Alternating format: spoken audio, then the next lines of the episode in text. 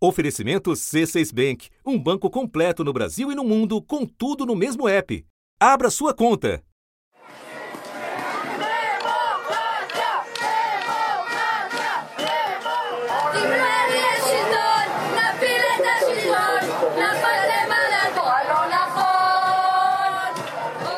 Há três meses, as ruas de Israel são tomadas por protestos. Em diferentes cidades, as manifestações chegaram a reunir mais de 600 mil pessoas num único dia. Isso em um país com 9 milhões de habitantes.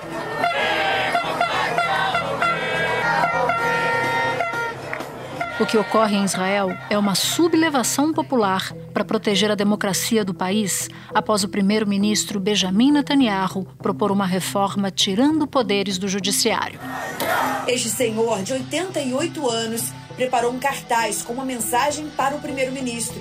Você está trazendo a um sobrevivente do Holocausto memórias terríveis Vamos conversar antes que seja tarde. The proposal that Netanyahu was putting forward was very dangerous because any democracy needs checks and balances. A mensagem deste outro israelense foi para o planeta. Mundo, ouça! Vamos lutar por essa democracia. A proposta também pode permitir ao parlamento derrubar decisões da Suprema Corte. Em suma, um poder imenso nas mãos do premier apoiado pela maioria do legislativo. Parlamentares de oposição gritaram: vergonha! No fim de semana, o clima político esquentou ainda mais com a demissão do chefe das Forças Armadas. Em um discurso televisionado, o então ministro da Defesa pediu que o governo suspendesse os planos de levar adiante a reforma judicial e Ova Galante disse que se preocupa com a segurança nacional. E o país amanheceu na segunda-feira com uma greve geral histórica o que fez o governo se ver obrigado a recuar. Mas mesmo assim, a crise ainda não terminou. Depois do anúncio de Netanyahu, a central sindical interrompeu a greve. Mas a multidão continuou nas ruas. O adiamento da reforma não foi suficiente para calar milhares de pessoas. We'll see. We'll see what, what happens next. Houve confronto quando a polícia tentou desbloquear uma rodovia. Forças de segurança usaram jatos d'água para dispersar os manifestantes. Da redação do G1, eu sou Natuzaneri e o assunto hoje é a crise política em Israel. Um episódio para entender o que está acontecendo no país as suas conexões com outras democracias no mundo e quais os rumos da votação que pode colocar o sistema democrático em xeque. Eu converso com Paola Diorti, correspondente da Globo News e do jornal o Globo no Oriente Médio, e que fala comigo direto das ruas de Tel Aviv. Em seguida, converso com Michel German, professor de sociologia da UFRJ e do Instituto Brasil-Israel. Terça-feira, 28 de março. Paula, eu quero começar te perguntando onde você está nesse momento e qual é o clima aí. Natuz, eu estou falando direto aqui da Rua Caplan. Essa é uma rua onde os manifestantes têm vindo todas as semanas. Já fazem 12 semanas que têm acontecido esses protestos aqui em Israel. Essa é uma rua que passa por cima da estrada Ayalon. Essa é uma estrada que é uma artéria que conecta Tel Aviv as principais cidades aqui de Israel. E eles vêm para cá justamente porque muitas vezes eles vão até a estrada e bloqueiam. Então esses protestos já entraram numa fase de bloquear estradas, né? E hoje justamente teve esse anúncio aí de que eles iriam promover uma greve geral ao longo da semana inteira. O aeroporto chegou a fechar hoje, nenhum avião estava saindo nem vindo aqui para Israel. Os hospitais avisaram também que eles iriam trabalhar só em emergência, as universidades pararam de funcionar por causa dessas manifestações de hoje, dessa greve geral, o primeiro-ministro Benjamin Netanyahu ele acabou de anunciar que ele iria suspender então a votação da reforma que estava prevista para acontecer nessa semana. E Paula, as pessoas que estão protestando, como é que a polícia reage? Reage com violência? Reage de maneira de maneira mais tranquila? Como é que está a reação do Estado a esses protestos? Até algumas semanas atrás, a gente ainda não tinha visto é, prisões. É, algumas semanas atrás, acho que já faz umas três semanas, começaram a ter prisões de algumas manifestantes que estavam tentando fechar as vias. A polícia tem usado canhões de água para dispersar os manifestantes. É, até agora, a atitude da polícia tem sido essa, mas os manifestantes têm tido sucesso em conseguir bloquear vias em alguns dos principais lugares do país. Tá perigoso andar na rua? Hoje, justamente, houve esse anúncio de que alguns grupos de extrema direita iriam estar aqui na Rua Caplan para promover uh, alguns atos de violência. Como a gente ainda está aqui no início da noite, eu digo início da noite porque são 10 horas agora e esses protestos eles têm ido aí ao longo da noite, né? Ontem eu, fiquei aqui até as 3 horas da manhã à noite e estava todo mundo aqui ainda. Então, ainda pode ser que ao longo da noite agora realmente cheguem esses contra-manifestantes e os atos de violência comecem. Por enquanto, ainda não vi uh, nenhuma situação de violência que eu possa dizer que está perigoso de ficar por aqui. Paulo, eu queria então voltar no tempo e explicar como é que tudo isso começou e como é que se chega ao ponto em que se está hoje. Pode nos explicar? Tudo isso começou no final do ano passado, novembro, nas eleições em que o primeiro-ministro Benjamin Netanyahu. Ele está de volta. Está de volta ao poder depois de um ano e meio com o governo mais conservador da história do país. Foi a quinta eleição realizada no país em apenas quatro anos, o que dá uma ideia das instabilidades que tem marcado a política israelense nos últimos muitos anos. Dessa vez, o partido sionismo religioso elevou para o dobro o número de assentos no parlamento que tinha e se consolidou, ao final dessa eleição, como uma das principais forças políticas do país. Ele conseguiu o apoio de 64 parlamentares para formar um governo. Isso quer dizer que ele conseguiu uma maioria relativamente folgada para formar o seu governo. O parlamento de Israel tem 120 cadeiras, ele tem então 64 pessoas. E aí, em janeiro, quando ele tomou posse, ele anunciou, então, na verdade, foi o ministro da Justiça dele, anunciou que ele iria promover essa reforma. É uma reforma do judiciário que os opositores dizem que está aí para desequilibrar os poderes e para ameaçar a democracia em Israel. Por quê? Porque alguns pontos dessa reforma eles propõem, por exemplo, que os políticos tenham mais poder de decidir quem serão os juízes em Israel. Então, atualmente, o poder judiciário, os juízes têm algum poder de influência nessa decisão, e a partir de agora, então, se essa reforma passar, os políticos vão ter o poder de decidir quem que vão ser os juízes em todos os níveis aqui em Israel. Um outro ponto da reforma, ele também propõe que a Suprema Corte não tenha mais o poder de avaliar se as leis que são aprovadas no parlamento elas estão de acordo com as leis básicas do país. As leis básicas aqui em Israel são análogas a uma constituição. Então, é como se acabasse o poder de controle de constitucionalidade da Suprema Corte. Isso dá muito poder ao parlamento. E como aqui em Israel é um sistema parlamentarista, o legislativo e o executivo trabalham muito juntos, então vem esse desequilíbrio entre os poderes, uma ameaça ao sistema de freios e contrapesos, e, claro, como dizem os opositores, uma ameaça à democracia do país. O líder da oposição, Yair Lapid, disse que essa é a maior crise que o país já enfrentou. Promotores e funcionários dos dois principais portos do país se juntaram aos protestos e o Sindicato dos Médicos convocou a paralisação do sistema público de saúde. O primeiro-ministro acaba de escrever numa rede social pedindo responsabilidade aos manifestantes e não violência. A ONU também já demonstrou preocupação com a defesa do Estado Democrático de Direito em Israel. Bom, você viveu esse dia histórico em Tel Aviv, está vivendo essa sequência de manifestações com uma greve geral sem precedentes, o adiamento da reforma anunciado durante o dia, como você mesma nos contou. Eu queria o teu olhar, eu queria que você transportasse o ouvinte do assunto para onde você está. O que que você viu que te chamou a atenção? O que que você nunca viu na vida e que está presenciando agora? E o que você jamais imaginava ver aí que você está vendo agora nesse momento, Paola? Natuza, como correspondente, eu já cobri alguns eventos históricos, como, por exemplo, a tomada do Capitólio no dia 6 de janeiro. Eu estava lá cobrindo. O que eu vejo de diferença aqui em Israel é que é uma mobilização muito intensa, todos os dias, e que perpassa toda a sociedade. Então, aqui em Tel Aviv, que é uma cidade super progressista e que praticamente a população inteira da cidade se movimentou para protestar contra essa reforma e contra o primeiro-ministro, esse é um tema que ocupa o dia inteiro das pessoas. Então, quando você vai almoçar, as pessoas estão falando sobre isso, você vai numa loja, o tema é esse. Você também você vai se locomover pela cidade, as pessoas estão discutindo qual rua está fechada, o que está acontecendo, e está todo mundo muito preocupado. Então, você fala com as pessoas e pergunta, e aí, o que você acha que vai acontecer? E eu conversei, por exemplo, com gente, pessoas que já acompanharam outros momentos históricos aqui em Israel, que dizem, olha, esse é o momento definidor do futuro do país.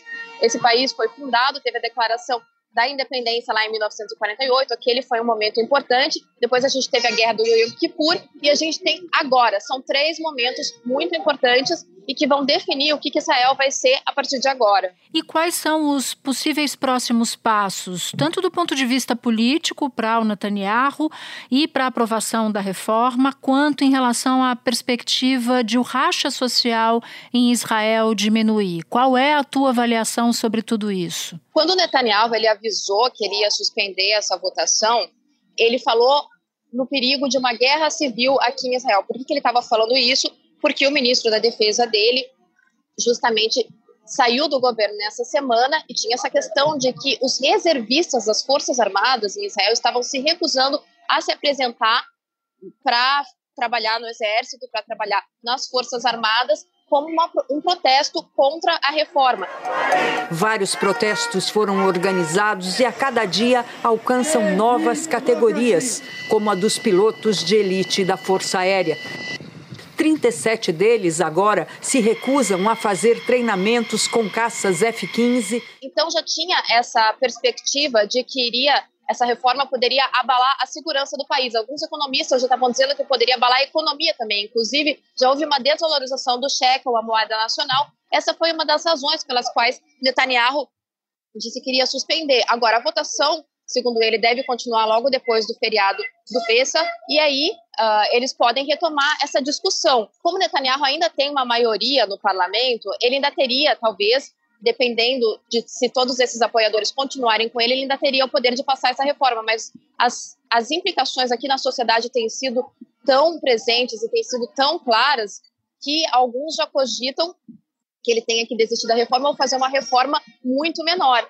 Agora, com relação à sociedade em si, a sociedade está cada vez mais dividida. A gente vê uh, pessoas olhando para essa discussão inteira de maneiras muito diferentes. Uh, as pessoas aqui em Tel Aviv, as pessoas que estão saindo para essas manifestações, olhando para essa reforma como o fim da democracia no país, e é, pessoas que apoiam o primeiro-ministro Benjamin Netanyahu, falando que essa é uma reforma necessária, porque o poder judiciário tinha muito concentrava muito poder aqui em Israel. Então a gente vê uma polarização cada vez maior, uma sociedade cada vez mais dividida. Agora, para terminar, o que, que justifica, o que, que você tem ouvido como justificativa para essa escalada autoritária de Netanyahu? Tem alguma razão para isso? A gente tem que lembrar que ao longo dos anos em que Netanyahu foi primeiro-ministro, ele já foi primeiro-ministro ao longo de 12 anos, ele foi precisando mudar as alianças que ele fazia para conseguir se manter no poder. Benjamin Netanyahu é o governante que mais tempo comandou o país. Ele foi chefe de governo primeiro entre 1996 e 1999 e depois de 2009 até o ano passado. Em 2019, Netanyahu foi acusado de corrupção, fraude e quebra de confiança. Ele está sendo julgado, mas nega tudo. Primeiro-ministro Benjamin Netanyahu, ele é acusado de corrupção, ele está passando por um processo que é julgado no judiciário, então também tem essa discussão aqui em Israel sobre se essa reforma poderia fazer com que, por exemplo, o governo tendo mais poder de indicar quem são os juízes, se, é, se nesse processo aí Netanyahu conseguiria é, ter vantagens aí no próprio processo dele, mas justamente para poder assumir o poder no ano passado, em novembro, quando ele ganhou as eleições, ele teve que fazer uma coalizão com grupos de extrema direita aqui em Israel. Essa foi a primeira vez que ele teve que se aliar com membros tão radicais. Então, isso é uma explicação de por que ele tem tomado essas atitudes mais radicais também, essa necessidade que ele teve de se aliar com pessoas que estão cada vez mais longe do centro. Paola, eu desejo boa sorte, que você se proteja nessa cobertura. Muito obrigada por você ter topado parar um pouco para falar com a gente e nos contar essa história. Boa sorte para você. Obrigada, Natuza. Espera um pouquinho que eu já volto para falar com Michel German. Com o C6 Bank, você está no topo da experiência que um banco pode te oferecer. Você tem tudo para sua vida financeira no mesmo app, no Brasil e no mundo todo. A primeira conta global do país e atendimento personalizado, além de uma plataforma de investimentos em real e dólar com produtos exclusivos oferecidos pelo C6 em parceria com o JP Morgan Asset Management. Quer aproveitar hoje o que os outros bancos só vão oferecer amanhã? Conheça o C6 Bank. Tá esperando o quê? C6 Bank. Michel, eu falava agora há pouco com a Paola e ela me explicava os motivos que levaram a população de Israel às ruas.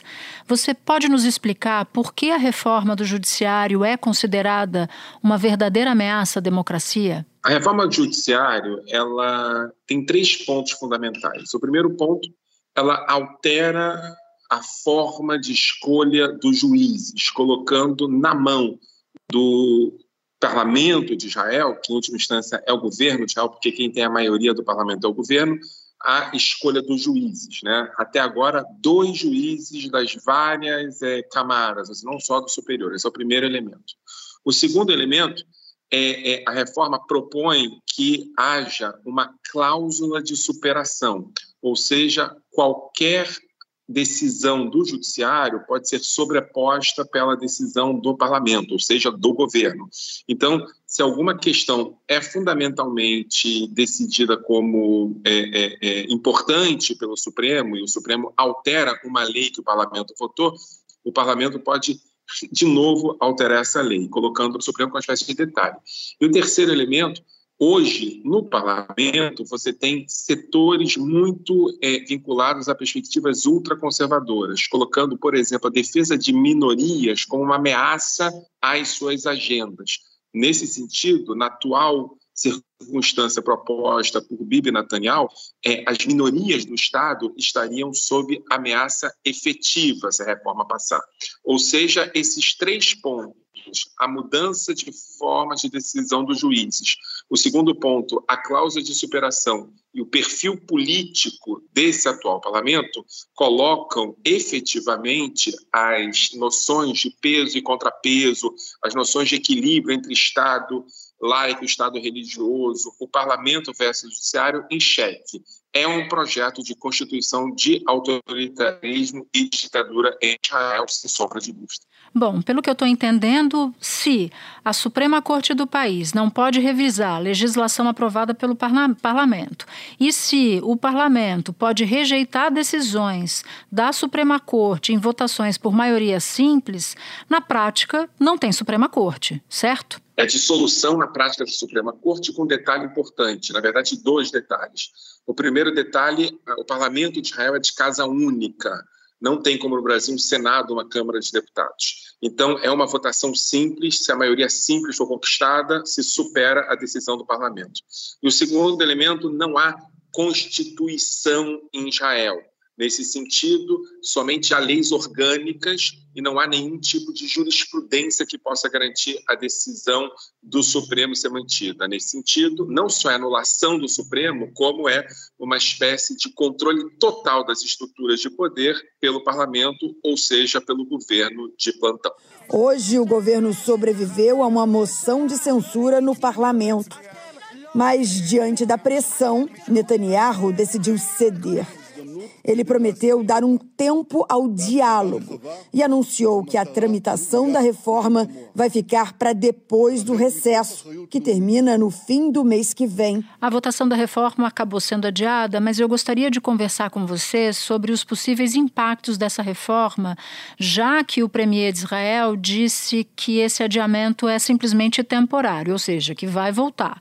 Hoje, os partidos da coalizão do governo, aqueles que apoiam o governo, têm maioria no parlamento, com forte presença da extrema-direita.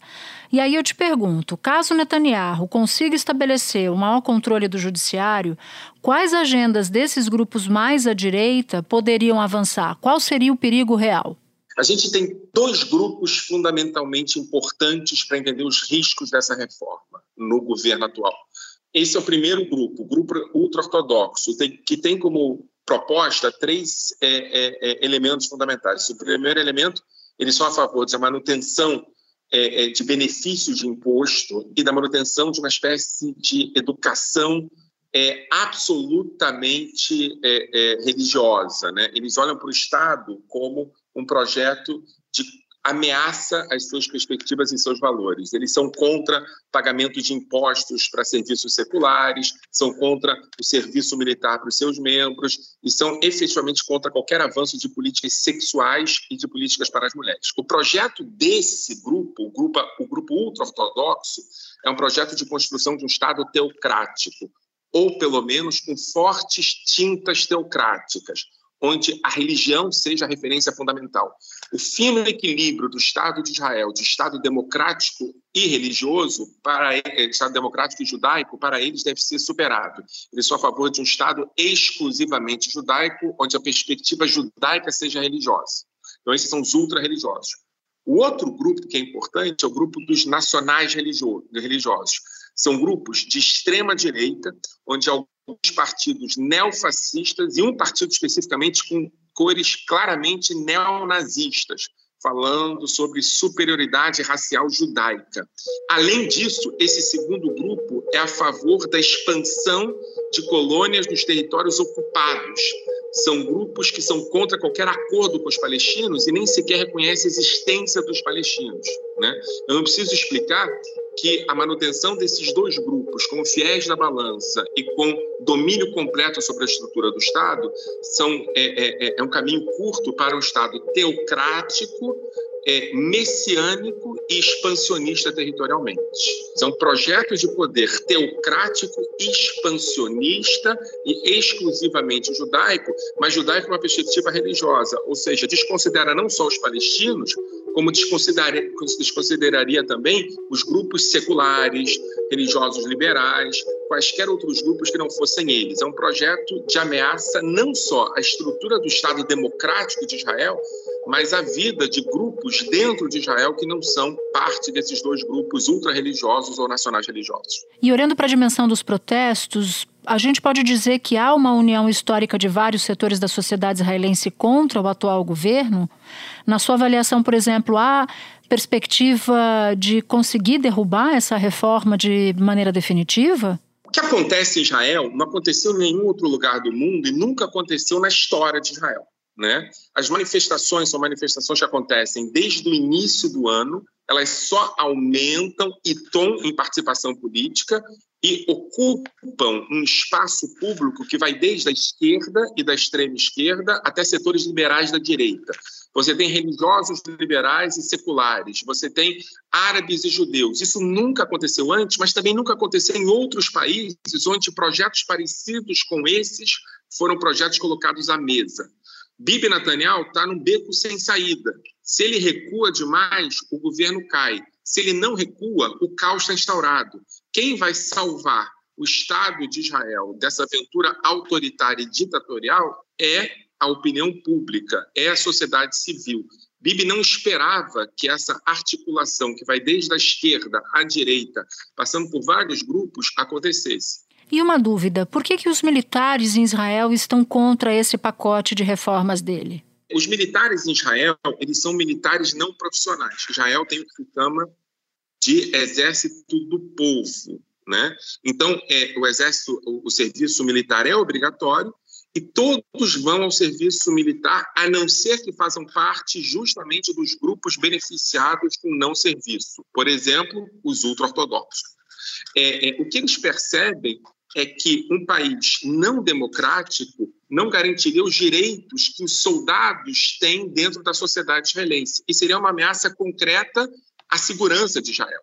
Então, o que a gente está vendo agora é que os grupos da elite do exército de Israel, que ao contrário do que acontece na América Latina, são mais de esquerda do que o governo, estão percebendo que é, eles vão ser deixados à margem. E esses grupos da elite, que são grupos que é, fazem o serviço militar obrigatório e depois se voluntariam em grupos de elite, aviadores, grupos de comando, estão dizendo que não têm interesse em servir como voluntários no governo ditatorial. Uma lei que protege Benjamin Netanyahu do risco de ser afastado do poder enfureceu milhares de israelenses.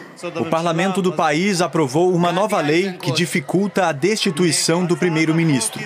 Cabe agora ao próprio chefe de governo ou a votos de três quartos da equipe ministerial a decisão de declará-lo incapaz de exercer o cargo.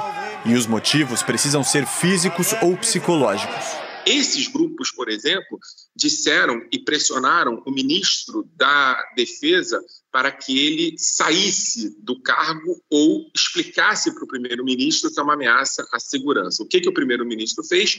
Demitiu o ministro da Defesa. Ou seja, num país como Israel, cuja referência da segurança é importante, entre o seu projeto pessoal e a segurança do Estado, o primeiro-ministro ficou com o projeto pessoal. Isso fez com que as manifestações explodissem ainda mais e com que setores importantes e progressistas do exército de Israel saíssem às ruas dizendo que era o momento da sublevação popular. A gente já não está mais na fase das manifestações. O que a gente está vendo nas ruas hoje se parece muito com uma sublevação popular. Agora, Netanyahu não é uma figura nova na política israelense. Por que então só agora ele é visto como uma ameaça à democracia? Por erro de quem está vendo, né? É, é, é, Netanyahu é uma figura que, como outras tantas figuras da direita liberal, fez uma caminhada longa, constante, bastante clara para a extrema direita. Eu penso, por exemplo, em Orban, eu penso em Trump, eu penso em Heidegger. Você tem vários candidatos da extrema direita que eram políticos de direita liberal nos anos anteriores e fizeram uma caminhada para a extrema-direita. É isso que Bibi Netanyahu fez, não é? Ele começa a dar exemplos, começa a dar sinais claros que ele já não é mais um político de direita liberal, já nas eleições anteriores. O seu discurso, a sua prática, o tom conspiracionista, mas, além disso, ele é alvo do tribunal que ele quer cancelar. Então, aqui tem uma junção de duas coisas: interesses pessoais para se livrar da cadeia e uma perspectiva política ideológica. Netanyahu se transformou aos poucos em um político de extrema-direita, como a gente viu acontecer em vários lugares do mundo. Ele está colocando a democracia israelense a serviço dele, né, para que ele não se comprometa e não tenha riscos de eventualmente ser preso por corrupção. Essa é a metade da explicação. A outra metade é que Bibi Netanyahu considera que a política israelense tem que caminhar para a extrema-direita, porque ele tem mais controle ideológico também. Ou seja, eu acho importante notar que o discurso do Bibi Netanyahu mudou, se transformou num discurso efetivamente de extrema-direita também. Além do risco pessoal, Bibi Netanyahu virou um candidato pós-fascista, um candidato que flerta, por exemplo, com Jair Bolsonaro, que transforma Jair Bolsonaro num aliado internacional dele, que colocou aqui no Brasil um embaixador bolsonarista de Israel. A gente nunca teve isso na história. O primeiro-ministro Benjamin Netanyahu tem dado tratamento especial ao presidente Jair Bolsonaro. Foi, por exemplo, pessoalmente receber o presidente brasileiro no aeroporto. Cena rara, repetida apenas pela quinta vez desde que assumiu o cargo depois, Bolsonaro foi ao Muro das Lamentações, a parte que restou do templo sagrado dos judeus, destruído algumas décadas depois da crucificação de Jesus. Em mais um sinal da proximidade entre os dois líderes, Benjamin Netanyahu o acompanhou na visita. Não é comum o primeiro-ministro israelense acompanhar chefes de Estado ou de governo no Muro das Lamentações. É impossível não te ouvir e não fazer uma associação com o que está acontecendo em termos de avanço da extrema-direita em outros lugares. Você citou alguns exemplos de líderes de extrema-direita, acabou de citar inclusive Bolsonaro. À luz do que está acontecendo no mundo e o que aconteceu no mundo nos últimos anos, como é que a gente enxerga Israel? Eu acho que tem duas questões aqui fundamentais, e se você me permite, duas perspectivas que a gente tem que ter clareza. A primeira perspectiva é que a extrema-direita lida mal com frentes amplas. Né? E aqui é importante notar que esse governo de extrema-direita, e eu volto a dizer, com elementos neofascistas e neonazistas, é um, um, um governo que ganha as eleições por 50 mil votos. Ele ganha as eleições por muito pouco. Né? E ele ganhou as eleições porque a frente ampla que manteve Bíblia Netanyahu fora do poder se desfez não é? Objetivamente, os partidos árabes racharam e, do outro lado, a esquerda rachou. O Partido Trabalhista rachou com o Partido Socialista, os dois concorreram separadamente e somente um deles entrou. Se os dois partidos tivessem concorrido juntos, o Meretz e o Partido Trabalhista, a gente não teria um governo de extrema-direita hoje em Israel. Isso é muito importante. A extrema-direita é derrotada perante a frente ampla. Quando tem frente ampla, a extrema-direita fica fora do poder. E o segundo elemento, que eu acho que é um elemento muito importante para a gente entender é que a sociedade civil é que vai salvar Israel dessa aventura autoritária e ditatorial. Hoje, Bibi Netanyahu está absolutamente isolado, porque quem o isola é a sociedade civil. Acabou de sair agora, Matheus, uma, uma pesquisa eleitoral sobre a opinião da população a respeito da reforma, mais de 60% da população é contra a reforma, e hoje, se a eleição acontecesse, a frente ampla ganharia da extrema-direita. Eu acho que esses dois elementos são muito importantes para a gente entender a extrema-direita no mundo.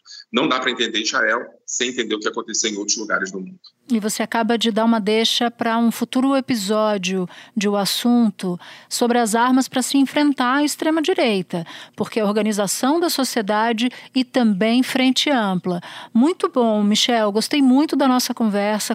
A gente conseguiu estabelecer um panorama muito interessante, não só para o caso específico de Israel, que é a nossa discussão, mas também para temas que abarcam o assunto extrema-direita. Te agradeço demais pela participação, um bom trabalho para você. Obrigado, até logo, contem comigo. Este foi o assunto podcast diário disponível no G1, no Globoplay, no YouTube ou na sua plataforma de áudio preferida. Vale a pena seguir o podcast na Amazon ou no Spotify, assinar no Apple Podcasts, se inscrever no Google Podcasts, no Castbox ou no YouTube e favoritar na Deezer. Assim, você recebe uma notificação sempre que tiver um novo episódio. Comigo na equipe do assunto estão Mônica Mariotti, Amanda Polato, Tiago Aguiar, Gabriel de Campos, Luiz Felipe Silva, Tiago Kazuroski, Etos Kleiter e Nayara Fernandes. Eu sou Natuzaneri e fico por aqui. Até o próximo assunto.